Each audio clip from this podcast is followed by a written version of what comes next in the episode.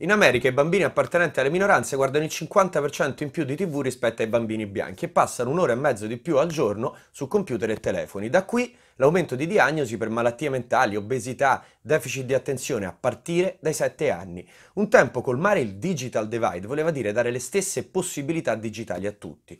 Oggi il digital divide è tra quei bambini i cui genitori sanno che devono limitare l'uso degli schermi e tutti gli altri bambini i cui genitori pensano che più schermi uguale più successo o meno rotture di palle, aumentando così la loro dipendenza. Ecco perché il mitologico Chris Anderson avvisa che i figli dei poveri e del ceto medio continueranno a crescere con più schermi, mentre già oggi i figli dell'elite di Silicon Valley sono ritornati ai giocattoli di legno e al lusso delle relazioni umane. Ecco anche perché il 68% degli americani quest'anno ha rinunciato definitivamente o fatto un detox dai social media, perché per i bambini è tragico, ma anche a noi più grandi bene non fa.